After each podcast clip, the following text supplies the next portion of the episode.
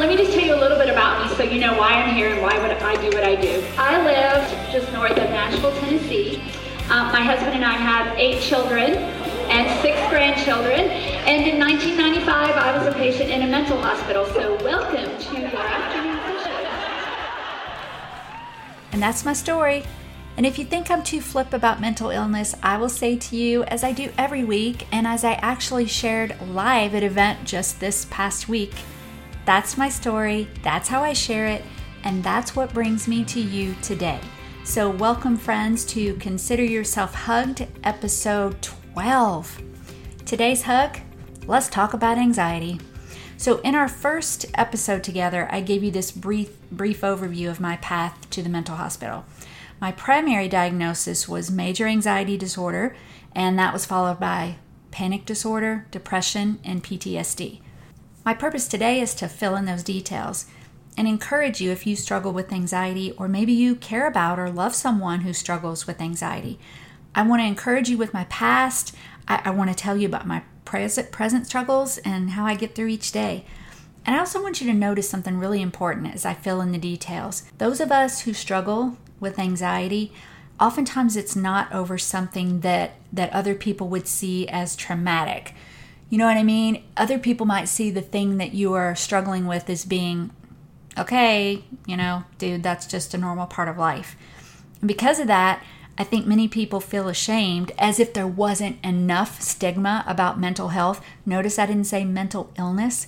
Because if you're listening today, it doesn't mean you're mentally ill. You might be, but we all have a level of mental health. And even that word just has a stigma with stigma with it. So I don't want you to feel ashamed because you feel like you can't deal with life circumstances like, and I'm doing air quotes, normal people do. All right, so having said that, um, I talked also in that earlier episode about three components that influence how we react to different situations. And those things are our genetics, our circumstances in life, and our choices. I am still genetically wired in a way that predisposes me to be anxious. Okay, therefore, certain circumstances affect me more than someone who doesn't have those genes. And therefore, my choices are of utmost importance. So today, I want you to feel loved. I want you to feel encouraged. I want you to feel hope. And I want you to leave with a new understanding of what it means to live with anxiety. I want you to understand the difference between a basic emotion of fear that we've talked about before versus worry versus anxiety versus anxiety disorder. I want you to have a, a different feeling, a different thought process about the label that you give yourself or that others may give you.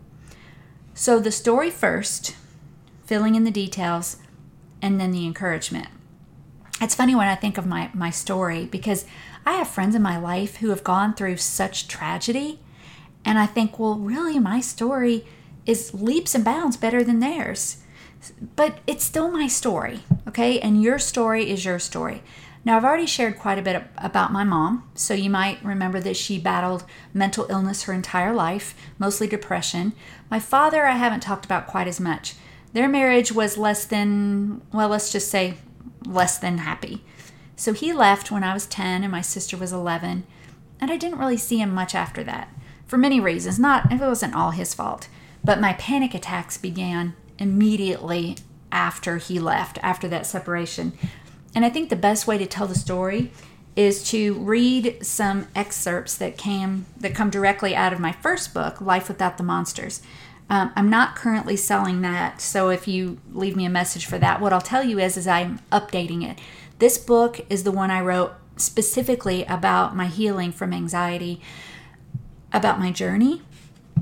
It is faith based, but it doesn't reflect my latest research on stress. I don't like what I say in here about stress, so I'm redoing the book. But I want to read a little bit from here because I put my whole heart and soul into telling my story, so I don't want to leave anything out that's important. So I'm going to read just a little bit to you from this book, sort of just summarizing. So, my parents' divorce was not a nice divorce. It was a nasty one, with events that apparently triggered a series of panic attacks. It's very difficult to put into words how a panic attack feels, especially as an 11 year old child. I did fine during the day. When night came, however, I became absolutely terrified. Every night was the same the fear, the inability to breathe, the sense of being out of control, and the feeling that death was surely on its way. I remember wanting to breathe, but being unable to. I remember being so scared and wanting it to go away so badly. I remember hating that I was going through it again. It happened night after night after night. My mother took me to doctors. They did tests. They came back normal. And I would say to her, Those doctors don't know what they're talking about. There is definitely something wrong with me. And let me just add, I don't think I wrote this in the book. I would also um, say horrible things to her, like, You are going to feel terrible when I am dead. Have any of you all ever done that to your parents? So, other than an occasional memory, my school years are basically a blur in my mind. I was overweight in junior high and lived with wonderful pet names like Bertha Butt and Fatso. So I'm jumping out of the book now. What I wanted you to hear from that was just my heart of the beginnings of my life with anxiety and worry and panic and all of those things the genetics, the circumstances, all of those things. At this point in life, I was probably too young to really consider choices. So I'm going to fast forward through some of the things and come to the point when I decided to be a teacher and I went into my student teaching. I go in pretty great detail in the book, but it really was the direct factor that led to the hospitalization. Of course, all of the other things laid the groundwork, but I decided to student teach with a local teacher because it was close. I had two small children and I was pregnant again. So it was important to me to make at least structure my life to make it as easy as possible to do all of these things. This teacher was thrilled to have me, but it turned out that we were just not a good fit. And for the first time, really, that I could think of in adulthood, I got a formal negative evaluation.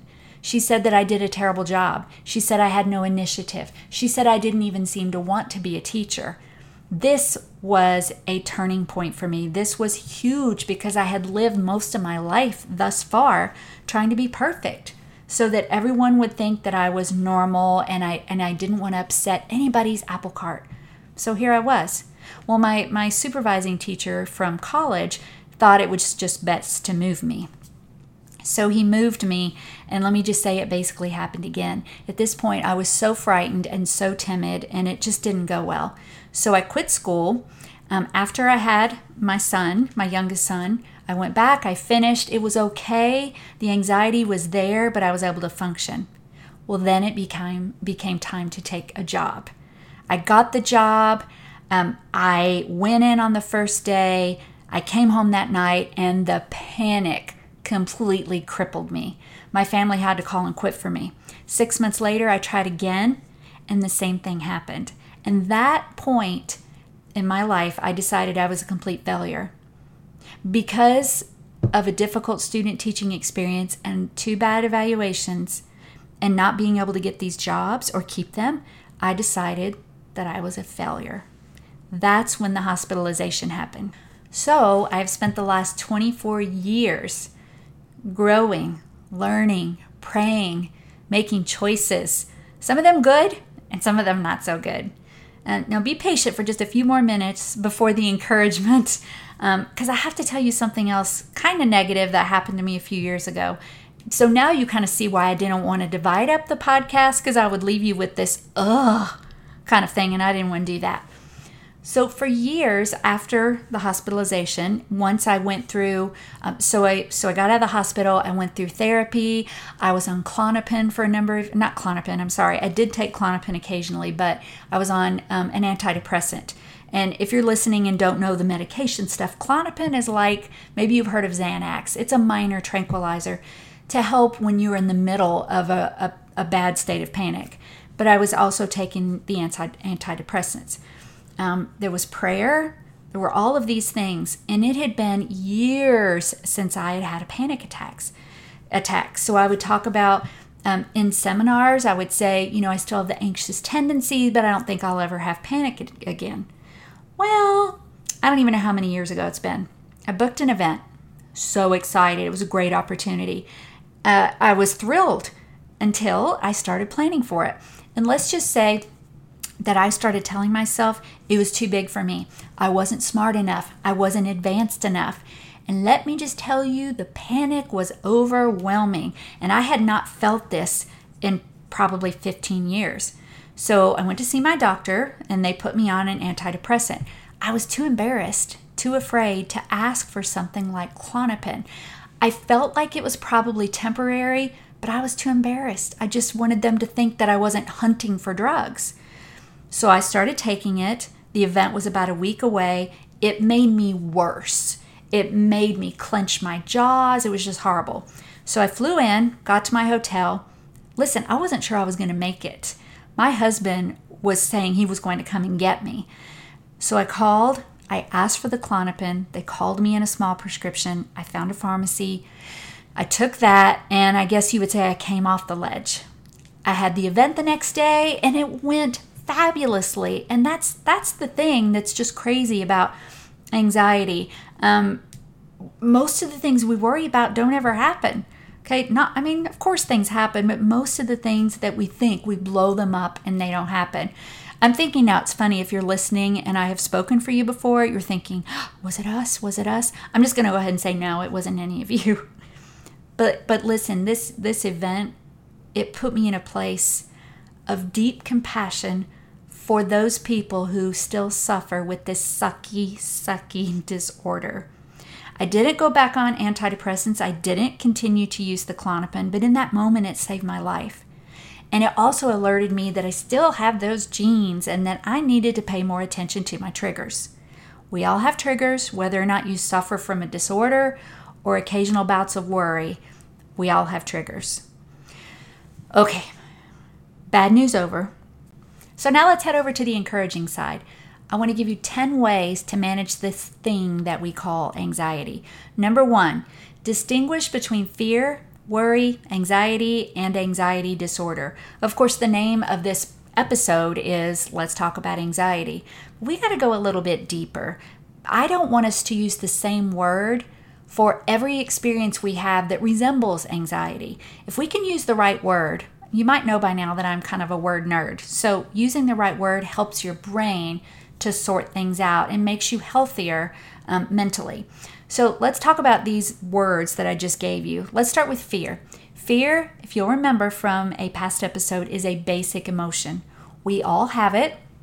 It's located deep in the primitive part of your brain and it never changes unless there is disease or injury. So let's use an example. You're walking in a dark alley, someone grabs you from behind you are going to have fear. You're not really thinking about it, you're releasing adrenaline, it's preparing you to fight or flight. And it doesn't just have to be physical danger. It could be that you are afraid of public speaking and you are walking out on stage. So I look at fear as fear is in the moment something is currently happening. Now let's move to worry.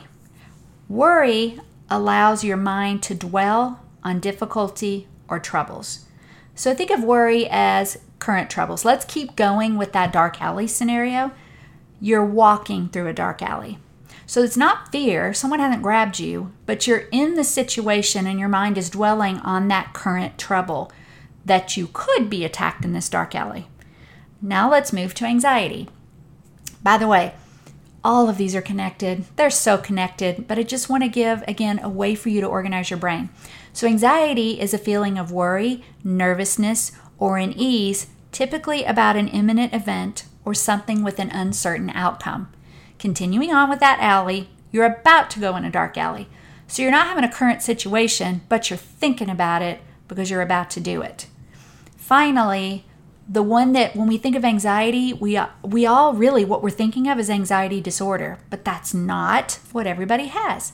So anxiety disorder in general, okay, what the professionals say to be diagnosed with a disorder, the fear or anxiety must two things. Number 1, be out of proportion to the situation or age inappropriate, and number 2, it must hinder your ability to function normally. And that's just a quick description. Obviously, it's more complicated than that. There are time components, there are other things to diagnosis. I just wanted you to have an idea of a couple of, of things that make it a disorder versus fear, worry, or anxiety. And I am not a counselor, I'm not a licensed counselor, I'm not a medical doctor. Um, hopefully, you know that by now. So, these are just definitional things that I'm giving you. So, going on with the dark alleyway, you're walking through your own hallway, and it comes to the point where it's it's it's inhibiting your ability to walk through your home or into any place dark. And it starts uh, so it's out of the proportion to the situation and also maybe age inappropriate. It's it's more appropriate for a three-year-old to be afraid to walk in a dark hallway but not for an adult. So do you see there's some overlap but if you can allow your brain to sort situations out it allows you to be healthier let's move to number two number two is stop wishing to be normal there is no normal we all live on a spectrum every day from just a fear inducing situation all the way up to anxiety disorder. All of us are in on there somewhere. You may never go all the way to the disorder side, but there's not there's not really a normal. We all process and deal with things differently. So, and I used to say that, oh, I just wish I was normal. I just wish I was normal. But that doesn't really have a meaning. So let's just remove that from your vocabulary. Number three, stop labeling the feeling as disastrous. This relates to number two. I, I noticed something a while back. When I had a feeling of worry or anxiety, I would find myself feeling worse because then I would think, oh no, it's happening. No, I don't want this. I hate this. is awful. And what can happen with that is it leads to something called global thinking. Global thinking means I feel this way now and I will always feel this way. You don't know that you're doing it. Like you don't say in your mind, I will always feel this way, but it can happen and you don't even realize it. So when you feel the feeling coming on and you notice that you're just now really ticked off because you have the feeling, this is what I say to myself This sucks, but it's temporary. I know I'll feel better. Fill in the blank. It could be later today, tomorrow, next week. It really just depends on the situation. So tell yourself that. Number four, Choose your confidants wisely. You probably know your friends and family well enough to know what response you'll get if you call them with a fear, worry, or anxiety producing situation. So decide ahead of time before you pick up that phone or send that text or whatever it is what you need that day. Do you need just to vent? Do you need someone to be sympathetic and say, Oh, I'm so sorry? Do you need advice? Do you need someone to give you hard truths or help you problem solve? Do you need their presence? What do you need from them? And then decide who you need to talk to. And let them know what you need from them. If you expect too much or you don't tell them, you might be disappointed, then they'll be upset, and now you've got another bad situation on your hands. So choose them wisely, let them know what you need from them. Number five, for me, is prayer and reading the Bible. That's very important for me because that's how that's my that's my life system. That's my value system. So if this is yours, just want to give you a couple things about this. Don't just focus on the verses that tell you not to worry, although those are great and we need to see those. But look deeper. Look, what are you going through currently? Look for stories of these are real people that are written about in the Bible. So look for them. Look for people who've gone through what you're going through and, and get encouragement from those stories. Number six, remember the power of renewing your thoughts. I even have that in our long term goal. I think I've mentioned before Jill Bolte Taylor's book called A Stroke of Insight. And she, she had the stroke, she was able to experience it. And one of the things that she talks about that was so powerful for me was about creating new thought patterns. You can create new thought patterns. And each time you choose a more positive thought, it gets easier that was so big for me. It gets easier each time. And it really does. Like the first time you try to tell yourself something positive about maybe you're getting ready to speak and you tell yourself, oh, it's going to be great. Well, that didn't really do much for you. But if you keep telling yourself that, it gets easier each time. So please keep trying. Number seven, stop beating yourself up for having certain worries or anxieties. I had a bout of deep, oh, it wasn't a panic attack, but it was deep, deep worry for my youngest son, who is 26. I feel like I've talked about this recently. I don't know, I can't remember, but if you've already heard it, just you can hear it again. We talk often, the two of us do, and when I call him, he usually calls me back. And this particular night, it was late. I hadn't heard from him after repeated texts and phone calls. I knew he was having a rough time. I was losing my mind with worry.